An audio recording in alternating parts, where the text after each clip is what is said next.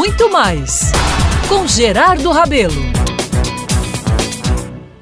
Meus amigos, minhas amigas, ontem vivi um dia bem diferenciado, na verdade, bem curioso, viu? 11 de janeiro, eu não lembrava, foi a data que explodiu aqui na Paraíba o meme Luísa do Canadá. Você lembra dele? Pois é, inicialmente era uma brincadeira que só tinha um objetivo: curtir, numa crítica que beirava a repreensão, o fato de eu ter aparecido na mídia comercial protagonizando um comercial de vendas de um prédio de luxo no altiplano do Cabo Branco. Eu dizia naquele comercial que minha filha estava estudando no Canadá. Pareceu exibicionismo, mas não era, era roteiro mesmo. Estávamos, meus caros, naquela época, no início desse mundo eletrizante que são as redes sociais. Tudo ainda era muito desconhecido para todos. E com surpresa, nos vimos é, envolvidos num processo que jamais tínhamos visto ou participado. Algo muito louco mesmo, viu? Que pediu de toda a nossa família algo essencial: equilíbrio emocional. Pois é, ontem, meus caros, o meme da Luísa completou 10 anos. E como numa década atrás, nos vimos de uma hora para outra, depois que uma famosa emissora de televisão de nossa terra focou esse fato, com nossos telefones recebendo um excesso enorme de mensagens e áudios. Impressionante, meus amigos, como um fato lá de trás, por ser histórico, tem força. Recebemos mensagens de todas as partes do país e o assunto Luísa do Canadá ficou entre os cinco assuntos mais comentados do top trends do país. Incrível, não é não? Mais uma vez me surpreendi com tudo e mais ainda com a reação tranquila, sem afetações nem pretensões do personagem principal dessa história.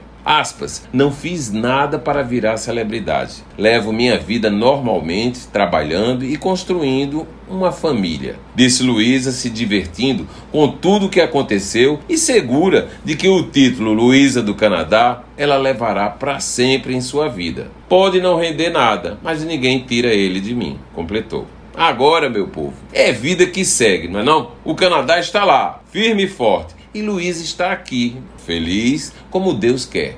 Eu sou Gerardo Rabelo e todos os dias estarei aqui na Band News FM Manaíra comentando e conversando com você sobre os mais diversos assuntos.